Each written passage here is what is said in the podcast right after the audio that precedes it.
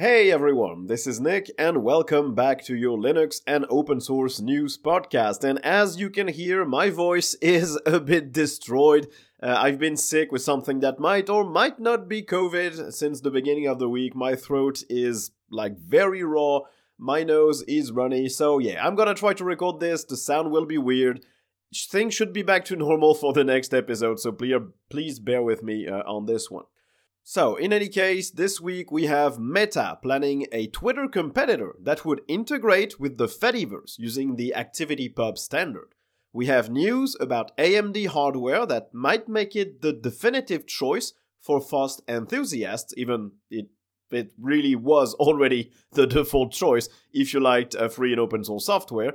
We have DuckDuckGo succumbing to the sirens of AI powered search results, and we have a full roadmap for FlatHub in 2023 and more details about the payment support they plan to implement.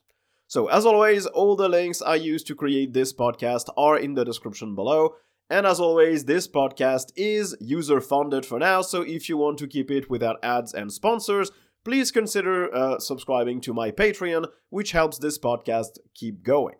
So, let's dive in with the first topic. For some reason, it seems like Meta, which, if you don't know, is the company behind Facebook, Instagram, WhatsApp, and a lot more stuff, uh, they're seeing Twitter as a competitor, even if it, even in its current state. And so first they introduced their own version of Twitter Blue called Meta Verified, which lets you pay $12 per month uh, to get a blue checkmark on your on your Instagram and Facebook account and it gives you access to direct support and a few other things. It still will show you just as many ads as everyone else, and it still will data mine your profile. But yeah, they introduced that as well for some reason. And now they actually want to apply their usual strategy, which is just copying the competitor and see if they can kill it this way. So they're working on a dedicated application for people to post text based updates just like Twitter. Now, that's not necessarily super interesting because, well, it's just another effort of Meta to try and copy something that they see as a threat.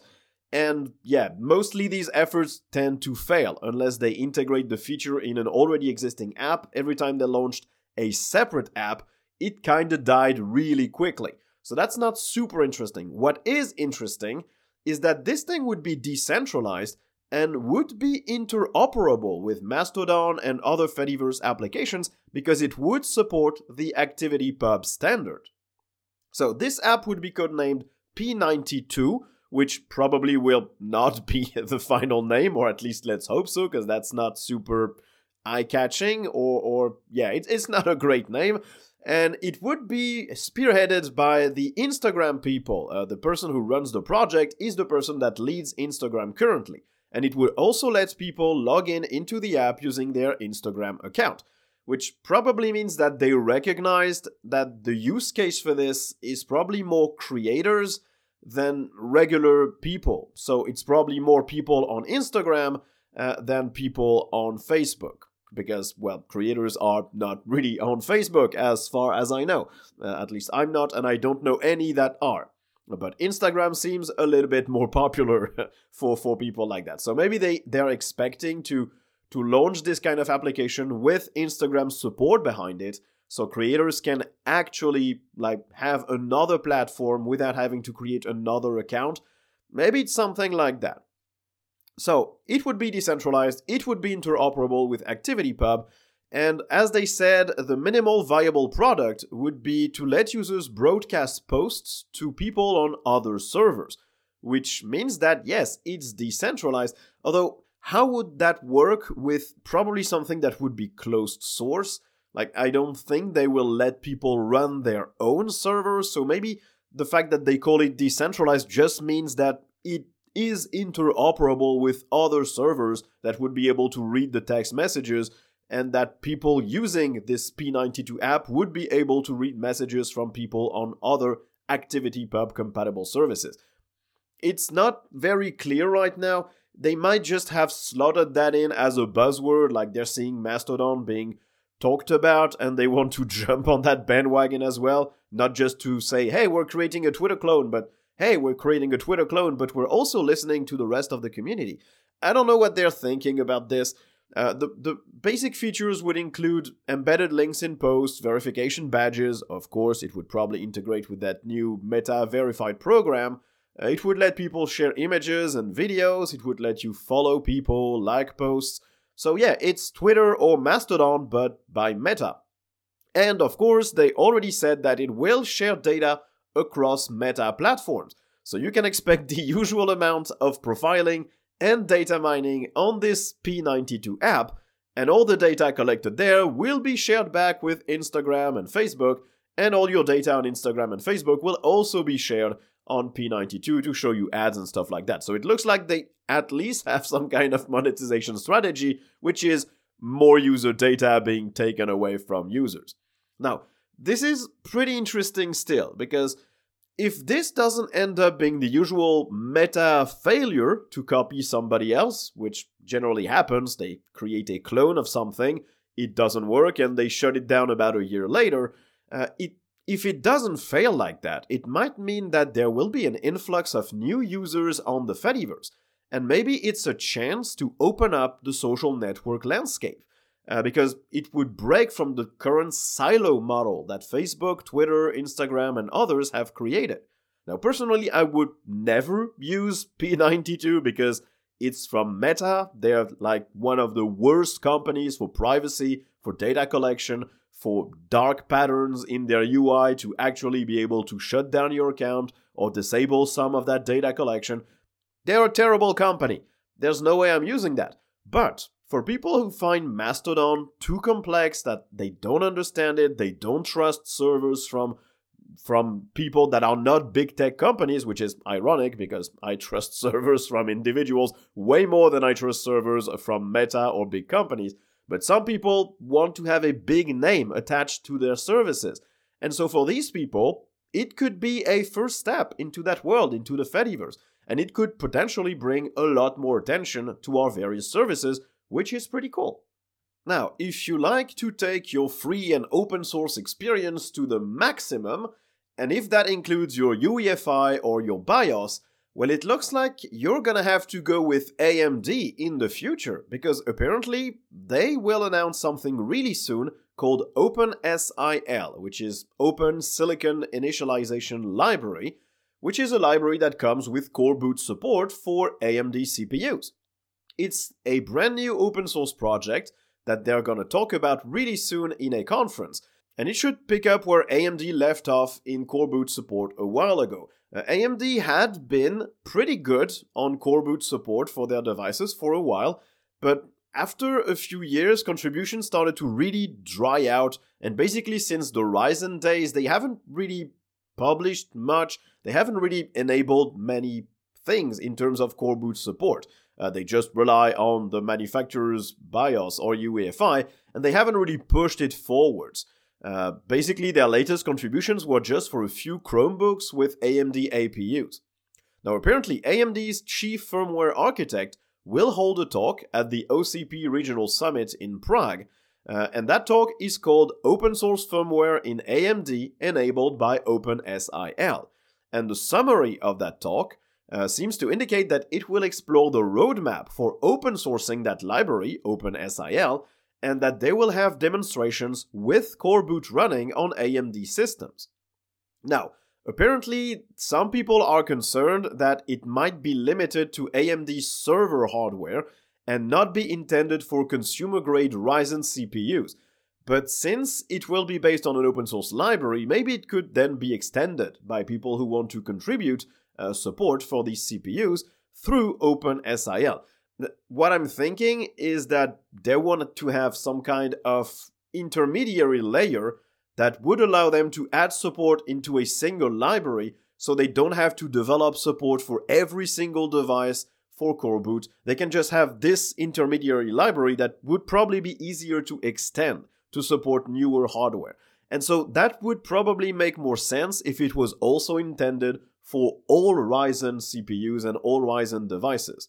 Now, in any case, whatever they're planning to do, having a complete open source experience on AMD from the BIOS or the UEFI to the drivers for the CPU and to the GPU, it would really make it a clear winner uh, for most FOSS enthusiasts and for Linux users over the usual Intel and Nvidia combo we often see in laptops, even from Linux manufacturers.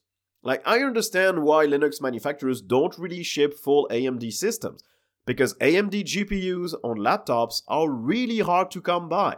They don't produce a lot, they don't have many reference partners, and even in the Windows world, you will see way more Intel plus Nvidia or AMD plus Nvidia combos than full AMD laptops. But as soon as we have full driver support for the booting experience, for the CPU, for the GPU, and everything is open source, I really will have a hard time justifying not having a full AMD device uh, running Linux out of the box from these Linux manufacturers.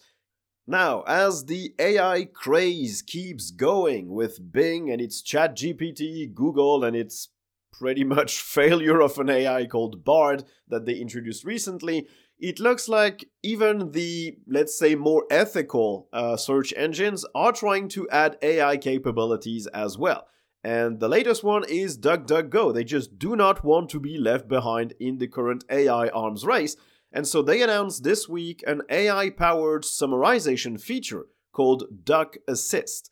Uh, it's in the exact same vein as what Google has announced or what Microsoft has announced uh, in Bing with ChatGPT, uh, except it's not like a converse, conversational AI. It's just something that will summarize uh, stuff that they find on the internet and give you that direct answer in your query. So they will use ChatGPT technology, but they will also use technology from Anthropic, which is another AI related startup founded by ex OpenAI employees. Now they combine this technology with their own indexing of Wikipedia and the Britannia Encyclopedia, uh, so they can provide quick summaries in search results. Now, apparently, Wikipedia is 99% of the sources that they will use for now, though, and the new feature is in beta. You cannot access it yet on the web interface of DuckDuckGo. You can only access it through their applications and through their browser extensions.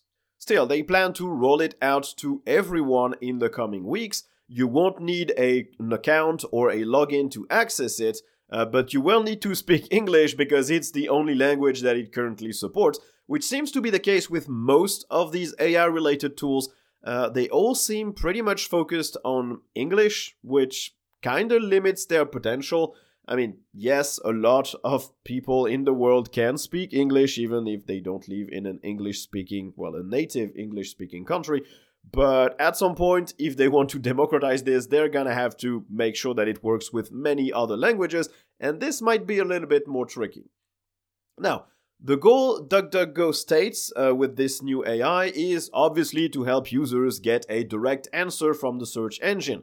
So you don't have to, if you're looking for a small nugget of information, if you're looking for a quick answer, like what's the release date of this thing, you don't want to click on a website having to scroll five paragraphs uh, to read why this game exists or why this publisher developed this game until you find the release date at the very bottom of the article after five ads. Uh, you want that answer right now, and so they, it can be displayed immediately in the search engine thanks to that Duck Assist AI, which is going to grab the information. And these summaries will only appear when DuckDuckGo thinks it's actually useful in regards to the user's query, which means it's probably going to be limited to relatively simple uh, questions and simple answers. Uh, it probably won't be able to completely summarize, I don't know, a, a specific historical period in just a few lines. It's probably going to be more for yes or no questions, specific dates, and, and just a definition of something to help the user better understand what they're looking for. It will still let people know that that answer has been automated. They will make it clear that it's an AI that wrote this, and it's been designed to only appear when the answer has a very, very high probability of being correct, uh, which is more than what we can say about a Bing solution or Google solution, which definitely do state stuff that is completely false with the highest of confidence. Uh, the company still recognizes that the answer will not be right 100% of the time, which is the main problem with these AI tools. I understand why they're useful, and they will definitely be a big part of how we use the web and how we search for information in the future. But as long as the confidence in the information isn't 100%, they should not be deployed for everyone. Because not only will they reduce the traffic to various websites that they crawl and that they use to generate these automated summaries, generally without the consent of the website owner, they will also display answers that could be wrong. And if you know the general public and the people who use the web, they will stop at that answer. They won't look for anything else unless it's blatantly false, like the date is evidently completely incorrect, for example. You're, you're asking the AI, which day is it? And they're telling you it's Sunday 1988. Uh, of course, yes, you're gonna, you're gonna say, no, that's not right. But if it's a summary that has a few mistakes in it, a few errors, people would just gobble that up and regurgitate this information again and again. They will not look to verify this information. We know that. People already don't do that with articles and links. They will do it even less with a search engine. Now, at least DuckDuckGo will only use reputable sources and uses Wikipedia and Britannia Encyclopedia. They don't seem to crawl every single website to reuse the data. But it's still an issue because it means that people will probably access Wikipedia less, although I think Wikipedia has a paid program to actually access this data and use it in snippets, so maybe they're already getting compensated for that. But in general, for AI search tools, uh, they will need to gather consent from the websites that they crawl to get that information. I think it's a necessary part of the process because you cannot just reuse content like that, like anytime you want, in any way you want, even if it means that you're going to basically destroy that content in the end. Because if you reduce traffic, you reduce monetization, and so maybe the blog or the website will just close which means that you will not have any new data sources to base your AI search on it. So it's an equilibrium thing. If you want the AI model to work, you need the content behind the AI to stay funded. So if you bypass that funding, you're not going to have any content to train your AI on. And the second thing is the accuracy. If the AI cannot be 100% accurate, then it should not be deployed. That, that's about it. Now let's talk about FlatHub. Uh, we already talked about it last week and how they were looking to add payments. Uh, we had talked about their proposal that was uh, added to the Plaintext Group's GitHub repository, seeking funding to actually enable the development of all these payment options uh, to let users fund developers' work and pay for applications. Now, this week, they actually published an updated blog post which is outlining the roadmap for 2023. Now, it's also written by Robert McQueen, which is the CEO of Endless OS and the president of the GNOME board, and also the person that had written the proposal initially. Now, their focus seems to be on evolving FlatHub from a build service that lets developers build their applications and publish them to a full on app store that lets developers completely publish and fund their work. Uh, they also focus on the economic barriers uh, that prevent the app ecosystem from growing and the various challenges that they're facing to accomplish these goals.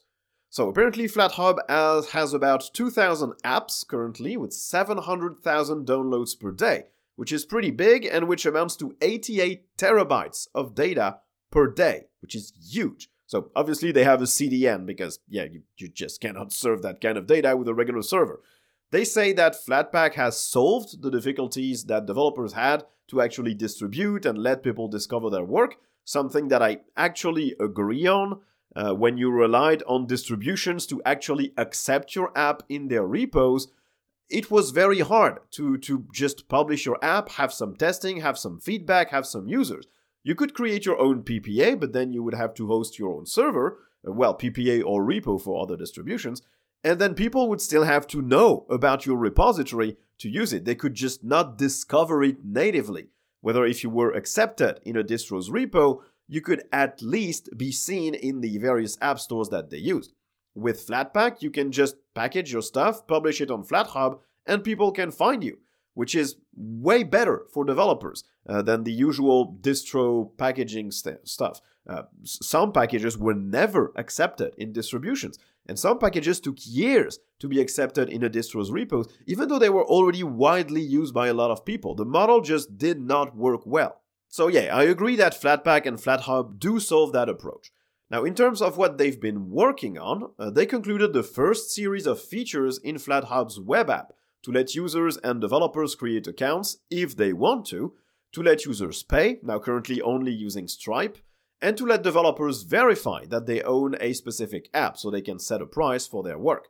They also worked on setting up a legal entity because that will be needed to ensure that they can handle payments and donations to the app developers. They haven't found the right structure yet, and I think this will be the main point of contention for people who are afraid that FlatHub might turn into, I don't know, a monopoly of app distribution or something.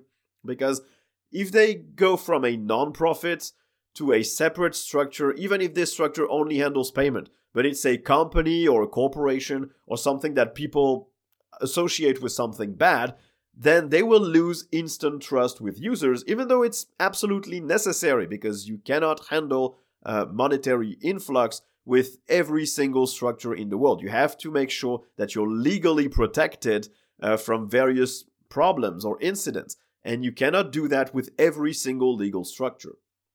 They're also working on a governance model that will ensure transparency, which might reassure people who were afraid that stuff was just going to go unchecked. Uh, so they've set up a group from people, uh, various people from GNOME, from KDE, from FlatHub, and they're to set up a board that will make decisions in the open transparently. Now, they also said that they managed to get $100,000 in funding in 2023, apparently from the Endless Foundation, uh, which isn't surprising since this proposal and this push is being done by people from Endless as well. And they are hoping to reach 250,000 US dollars at the end of the year to ensure that they can develop everything that is needed to realize that vision and to have more full time employees. Now, FlatHub will also be launching their redesign soon and a series of focus groups to let the community express their concerns or their enthusiasm. And judging from the comments on last week's uh, news video where I talked about this topic, people are really worried uh, that FlatHub might become a monopoly, that handling payment will turn them into an evil corporation, that they will take a huge cut of the payments, uh, that they will stifle every other packaging format, and that they will basically control Linux or whatever. You never know. It might happen. Uh, it has happened in the past. Uh, some very well intentioned ideas or companies have turned sour in the past. It could happen. But I don't think this will be the case for FlatHub, and I will have a video on that exact topic on my YouTube channel in a few days, so stay tuned for that and go check out my channel. It's called The Linux Experiment uh, on YouTube. You probably already know this. You might have heard about Vanilla OS, which is a very interesting distro. They, they provide pure vanilla GNOME on an Ubuntu base, but as an immutable file system, an immutable system. It lets you choose which packaging formats you want to use, from Flatpak, Snap, App Images, or the whole three, and it implements containers using DistroBox if you need access to a mutable file system or a mutable system and you want to toy around with it. Uh, so this distro is interesting. I will definitely take a look at it in the future because, well, I want to cover more distros on my YouTube channel, and uh, and I want to cover distros that are specifically interesting for a specific thing, not just Ubuntu clones or or stuff that change themes and default apps. I want to cover more interesting distros with specific purposes. So we'll talk about Vanilla OS on the YouTube channel soon. But in the meantime, it looks like they've decided that Ubuntu isn't the base that they need for their distro. They're working on moving from Ubuntu to Debian SID, and they have a few reasons for that. The first one is that, well, they're called Vanilla OS, they want a vanilla experience, and Debian is closer to that than Ubuntu. Basically, Ubuntu makes a lot of decisions that are super opinionated on the packages they ship, on the packaging formats they use, on the GNOME implementation that they ship. And so Vanilla OS developers had to revert a ton of these decisions to move back to the original GNOME vision and the original system. Uh, so they wasted a lot of time and they won't have to do that by using Debian. They also will not have to fight snaps anymore because it seems like a lot of applications that were installed in the Ubuntu container were snap transitional packages, which is basically you're trying to install uh, a package, a Debian package through apt or apt-get, and what you get is a snap. And these snap packages didn't work well in the container. And they will also get more flexibility to release their updates. They will not have to follow Ubuntu's release schedule, and well, it's Debian and Deb packages, so they're already familiar with it, which also explains why they didn't move from an Ubuntu base to a, let's say, Fedora base, which would be just as vanilla. Uh, they're gonna stick with Debian packages, which, are, which they're familiar with. And I can understand the move.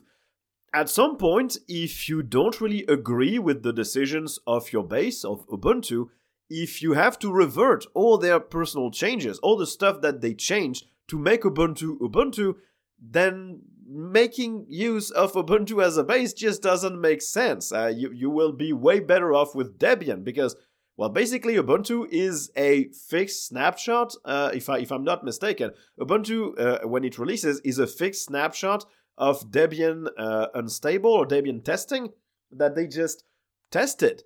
And so you can get to the same result by using Debian, but you don't have to fight all the things that they introduced. And it's also why I don't really understand why Mint hasn't made the jump from its default version. They already have uh, the Linux Mint Debian edition, which seems to provide the exact same experience as the Linux Mint Ubuntu based edition. So I don't really understand why they keep using Ubuntu as a base, since they keep fighting against snaps and reverting decisions that they make, and they don't even ship their default desktop environment either. So I think Mint would also probably benefit from moving away from the Ubuntu base, because they are just not in agreement with Canonical's decisions on that base. Now, speaking of Ubuntu based distros, we have updates to Elementary OS 7. Uh, the initial release was super polished, as always, but left me a little bit underwhelmed because they still make the same decisions that turned me off of it uh, with the 6.1 cycle. Uh, but still, their semi rolling release model is still kicking in. They added regular updates to the desktop, to the apps. And so, first, uh, the file manager now got a new menu in the header bar, a little cogwheel uh, menu which they call an app menu. It's basically the same thing as the hamburger menu in GNOME application. And this app menu is there to let users discover more of the features of the application. All of these features were already available. They were in the context menu when you right clicked a folder or inside of a folder when you clicked on the background of the file manager. Uh, but apparently, some people were just having a hard time finding out these existed. So they added this app menu that will let you zoom in and out or increase the icon size basically. It will let you enable or disable double click or single click to navigate. It will let you change sorting options, show hidden files, and the like. You could already do this uh, in the file manager. It's not new features that were already there, but they were hidden in the context menu, so now people will have an easier time discovering it. They also completely revamped their network indicator, the thing in the top right corner that lets you connect to Wi Fi networks or VPNs or stuff like that. It will now show all available network options as circular buttons instead of toggles, which is more aesthetically pleasing and also easier to understand, more legible. It will also show you all the VPNs you configured earlier, so you can toggle them on and off way more easily, and you can even toggle multiple ones at the same time. You can also turn on airplane mode just uh, with one click, and it will be toggled with a middle click on the network indicator as well, so it's even faster. They apparently also fixed a lot of stuff in their window manager called Gala, uh, so they will get smoother animations, better performance. Uh, they fixed some issues with the window shadows, and they fixed a problem that meant you could accidentally close windows when you were using three finger gestures on your touchpad, uh, basically, you were swiping up to reveal the overview uh, mode, the multitasking view, but it also registered as a three finger tap, which means middle click, which means it closed the window. Uh, so they fixed that as well.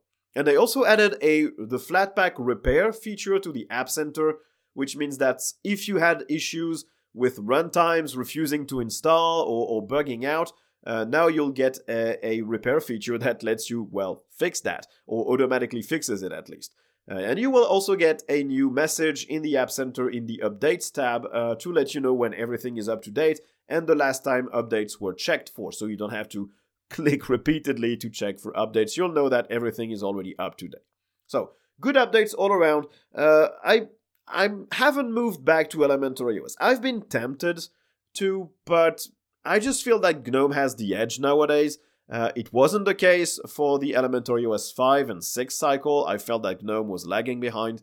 Uh, now GNOME has caught up and surpassed, in my opinion, uh, the Elementary OS desktop. I still really love the look. I really love the attention to detail. I love what they're trying to accomplish, but it's just too limited for me nowadays. Uh, it's it's just not for me anymore. But I will still follow very closely what they add to the desktop because I still think it's one of the most interesting projects that there is out there in the Linux world. Now let's keep going with our desktop environment tours because we have some GNOME weekly updates as well. Uh, first, uh, we have GNOME Builder, which will now let you choose a preferred Flatpak installation to use when you install new SDKs. Uh, we have the Elastic app that I talked about last week, I think. Uh, it's an app that lets you create animations to add inside of your GTK and libadwaita applications. This app now has joined uh, the GNOME Circle. We have a new simple libadwaita app, which is called Sticky Notes, and it just lets you, well, jot down small sticky notes with formatting and colors. Uh, we have updates to Live Caption, which is an application that you can run and will automatically display subtitles based either on your desktop or laptop audio or on your microphone, which means it's a real time subtitling app uh, only for English for now. Uh, so they have updated it, it's more stable, it should work better. They also updated Tube Converter, which is an application that lets you download videos off of popular services based on YouTube download. Uh, it's seeing a beta, it's being rewritten in C Sharp. So the app should download stuff way faster now, it should crash less, and they're also apparently working on a Windows version because, well, with C Sharp you can port to Windows easily, apparently. And they also changed a few things in the UI to be more legible. I use Tube Converter a lot, but it seems to be getting worse. I didn't get this last update, but nowadays when I download a video off of YouTube to use in my own videos, generally, I re-download some of my old videos that I never backed up. When I download that, the MP4 is corrupted.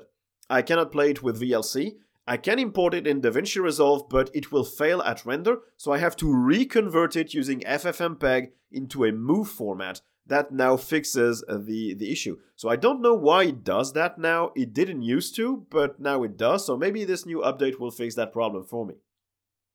There's also updates to Phosh, which is the mobile shell that is not GNOME Shell Mobile, but it exactly looks like GNOME Shell Mobile uh, because it was developed before GNOME Shell Mobile, basically. So Phosh saw a new release. Uh, it's got a new plugin to let you configure the emergency preferences on the lock screen of your phone. The settings menu was updated visually to look more in line with the current GNOME quick settings, so you've got those pill-shaped buttons, uh, and that's about it. Uh, Denaro, the personal finance manager, got a new icon, which looks better, but it's just an icon. Uh, it got a few UX improvements, and it got updated translations. Now, it also seems that the GNOME team has published a porting guide for extensions so they can work on GNOME 44. So now developers have about two weeks to get their extensions ready, uh, which is not a lot. Uh, I think probably they should give app, de- app no, not app developers, extension developers uh, a little bit more time. I think a month would be a minimum uh, so they can ensure that the stuff that people actually use, uh, like the uh, dash to dock, dash to panel, app indicator stuff, really works immediately out of the box because that's a main complaint people have. People recognize that GNOME is very extendable, it's very customizable with extensions, but since every extension seems to break with every new GNOME release, they really should give more time to extension developers to make sure that their stuff works well when the new release of GNOME drops. It also looks like for Hindi users, uh, GNOME 44 will be much better because they updated translations across the board, they corrected old ones, and they added new ones, so the desktop environment should be way more usable for Hindi uh, speakers. Well, readers in that case. Oh, and, and there's also more. I compiled basically two of these GNOME updates blog posts into one. So we have more updates for Loupe, which is the new image viewer. It received its brand new image decoder engine that will open support in the future for color profiles, for animated images, and it already supports viewing SVGs. Uh, Telegrand, the Telegram client, also got a lot of updates It now supports GIFs, uh, it now supports viewing message replies, it lets you edit messages, it lets you reply to specific messages, and you can compose messages using Markdown. They also added a contacts window to view your saved contacts, and they improved performance as well. And finally, we have updates to Pano, which is a fantastic GNOME shell extension that gives you a visual clipboard manager uh, that just slides from the bottom of the screen. So everything you copy gets copied into that visual clipboard manager, and you can just visually click on one of the item and copy it. Well, it, it's beautiful and it works really well. You should definitely give it a shot. It's called Pano, P A N O. Uh, and now it, uh, it supports GNOME 44, they updated it already. You can mark items as favorites, it supports copying emojis, you can customize how it looks, how the bottom panel feels, how, how tall it gets, etc. You can filter clipboard history by item type, and more.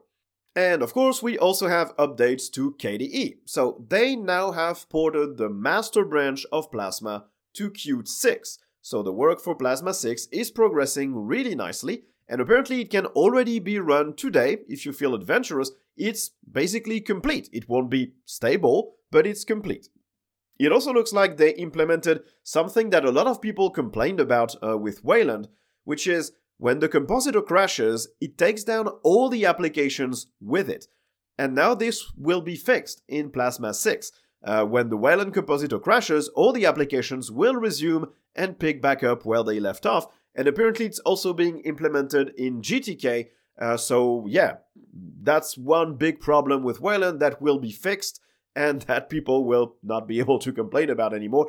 And also, it's a very good thing because, well, that sucks. When your computer crashes, you don't want all your work to be lost. It's good that it's fixed. Now, in terms of new features in Plasma, they're adding an option to change the visual intensity of the outline that they added around Breeze windows. That's something that they added in uh, Plasma 5.27 to refine the theme. I think it was a great addition because it made dark mode windows look way more distinct from each other. They didn't mesh into a big black blob. It was way better. But apparently, a lot of people were really angry about that change. I do not know why, but they were really angry. And so they even harassed the designers and the developers after the release of this change. They menaced them, they insulted them, which is obviously not okay. And if you do that, you definitely have issues that you need to solve because it's just an outline around windows. Threatening people for that is just being an idiot. Uh, but yeah, so now they caved in basically, and they will let you, in pure KDE fashion, customize this. So you'll be able to reduce that outline, increase it, or completely disable it. Uh, they also apparently removed the open with dialog uh, when using apps that are not using portals. Well, they didn't remove that dialog, they removed the new one and they moved back to the old one. Uh, they had added this new open with dialog for apps using portals, so basically apps on Wayland uh, that are sandboxed and using permissions. But they had also changed it for apps that didn't use portals, and apparently this new dialog did not have the exact same feature set as the old one. So they're gonna leave the old apps uh, using the old one, and the new apps will use the new one. They also fixed the Breeze GTK theme, so the linked buttons should look better in GTK applications. Linked buttons being, for example, in a Rhythmbox, when you see the uh, pause and play button next to the next and previous track buttons, they're all in some kind of a group, so those are linked buttons, and they were not displayed correctly. Now they will be. Uh, they will sort notifications chronologically in the history pop up, and they improved how window sizes and positions are remembered for multi screen setups which was a big change in Plasma 5.27. They really kind of fixed everything about multi monitor setup. Apparently, there was still some room for improvement. Now, important bug fixes include correctly supporting NVIDIA Suspend and Resume, uh, with external displays not being disabled anymore after resuming, uh, or icons and text no longer missing after resuming. And they also added a bunch of fixes for KWin and for the Wayland session. So yeah, Plasma 6 for now, they haven't really announced any groundbreaking revolutionary feature, but it still looks like a really good update. Evolutionary, and probably the, the big number change isn't in terms of design or major features, it's more in terms of the underlying libraries, but it still looks like an exciting one, especially for Wayland users. Now, one last small topic before we move on to the gaming news. Uh, I reported last week on the fact that the HP Dev 1 will be discontinued. Uh, because that was what was announced in a laconic statement from HP. They just said they sold out the devices and nothing more, which led to inevitable speculation from everyone on the internet, well, everyone that is interested in that topic, anyways, uh, and myself included. Uh, we basically all assumed that it didn't sell well because it had so many barriers, like being only sold in the US, only sold with a QWERTY keyboard, uh, not having any uh, SKUs. You couldn't change the RAM amount. You well, you could open it up and upgrade it afterwards, but you couldn't buy it uh, with anything else than what it came with. So people just assumed it didn't work out, and it didn't see any marketing or communication from HP either. So logically, people assumed that it failed. But apparently, that's not the case. Uh, a few people close to the project told me that they cannot say anything about the future of Linux devices at HP, but they could say that the HP Dev 1 sold well and according to expectations. Their plan was to produce a run of limited size, and that run sold out, and they're happy about that. So it's a big communications problem. HP was extremely vague, which basically opened the door for everybody to speculate. When you launch a product like that, and people say repeatedly on every review and every article, we don't know if that's gonna work. Uh, it's only in the US, that's a big issue. Uh, it's only in one SKU, that's a big issue. You know that people are skeptical if you're gonna be happy with the sales, just say that you're happy with the sales. Just hire someone that knows how to communicate HP. You could have said something like, We're very happy about the interest the HP Dev 1 received. It is now sold out. We don't plan to produce more of this specific device. Uh, we'll be looking at what we learned with the HP Dev 1 and assess if we can keep serving the Linux community in the future. I don't know, something like that. You're not opening the door if you don't want to announce any new hardware. You're not locked in. If you want to announce new hardware, you didn't close the door and you conveyed success instead of failure. Just don't say, we, we, it's sold out. Yeah, we're not doing it anymore. Because obviously people are going to interpret that as is it bombed. You need to communicate better. It's stupid. So thanks for all the people who told me that this speculation was inaccurate, uh, I still think that they should hire someone at HP to communicate on those things. When you deal with the open source and the Linux community, you need to communicate. It's a community, it needs good communication. You cannot just put out the basic PR one liner, it just doesn't work, and people just start assuming. And let's conclude this podcast with the gaming news. So we only have two little tidbits uh, this uh, this week. Uh, first, we've got a new release for Wine, version 8.3. This one brings support for the low fragmentation heap, uh, support for smart cards, and they also bundle the Zydis library by default. All these features I have no clue what they do and no understanding of. Uh, usually, I can basically understand what they added and I can sort of explain why it's important that they did, all of this, I have no clue and I could not find information online to guide me. So, if you know what that is, well, good for you. Uh, this new version of Wine also fixed 29 bugs, including for Path of Exile, Sacred, Escape from Tarkov, or Saints Row the Third. And the second, more interesting, in my opinion, uh, gaming uh, bit of gaming news is that Valve confirmed that they are not planning to release a next gen Steam Deck for a few years as they put it, a true next gen deck with a significant bump in horsepower won't be for a few years. And again, this wording leaves a lot to be interpreted because they say a true next gen deck and they say a significant bump in horsepower. So this absolutely leaves the door wide open for more marginal hardware revisions that would not be considered a true next gen device and that would not have a significant bump in horsepower, but that could still get more performance. Or it could just mean that they have plans to release improved versions of the deck with the same internals to keep, let's say, a baseline for developers to target, but maybe with an OLED screen or, or better sticks or better triggers, or not that the sticks or the triggers are bad, but I don't know, uh, better buttons or or maybe I don't know, maybe even a deck mini. Uh, why not a deck mini with a smaller, more pocketable form factor and the same performance? Who knows? Or maybe a bigger battery. It doesn't close the door to that. So once again, uh, communication is important. If you don't want people to speculate widely, you need to say exactly what you mean and not run around uh, the how do you say it? Run around the rosy? I don't know. You need to not run around the, the pot, as we say in France. So, but yeah, apparently Valve is very happy uh, with the first year of the Steam Deck, and it seems that 42% of the people who bought a Steam Deck are spending the majority of their Steam gaming time on it, preferring it to their other devices that are capable of running Steam, which is unsurprising. I basically have not played a single game on my PC since I got the Steam Deck. Uh, the only one I did was uh, Darktide because playing it on the Steam Deck, uh, uh, nah, just just no, it just doesn't suit that device. Uh, it could run apparently, but it just doesn't suit the device. So I played that on my on my main gaming PC. But every single other PC game I played since I got the deck was on the Steam Deck. I just did not touch my. I don't think I opened Steam in I don't know on my PC maybe three months. It's uh, it's insane. So yeah, personally, I think that it's a good thing that they don't have plans to release a new, uh, true next-gen Steam Deck soon.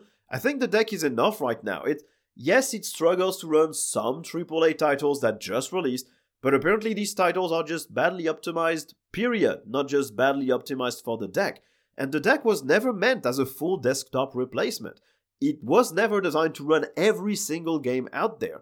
So I would rather see them focus on getting more developers on board, getting developers to optimize for it, and maybe work on a small hardware revision with an OLED version or deck mini or, or something with a bigger battery, whatever, uh, than just trying to immediately work on a Steam Deck 2, which would not make that much sense right now. Okay, this will be enough for this podcast. I think you can hear that my voice is dying, and I ran out of subjects, uh, of topics that I wanted to talk about. So, hopefully, you enjoyed it even with the cracked, uh, sick man voice. Uh, I hope it was still uh, audible and not too hard on your ears. Uh, thank you all for listening. Thank you all for supporting the podcast for those of you who do. And as always, all the links to the articles are in the description of the podcast in the show notes. You will also get links to my socials and links to support the show if you want to. So, thank you all for listening, and I guess you will hear me next week. Bye!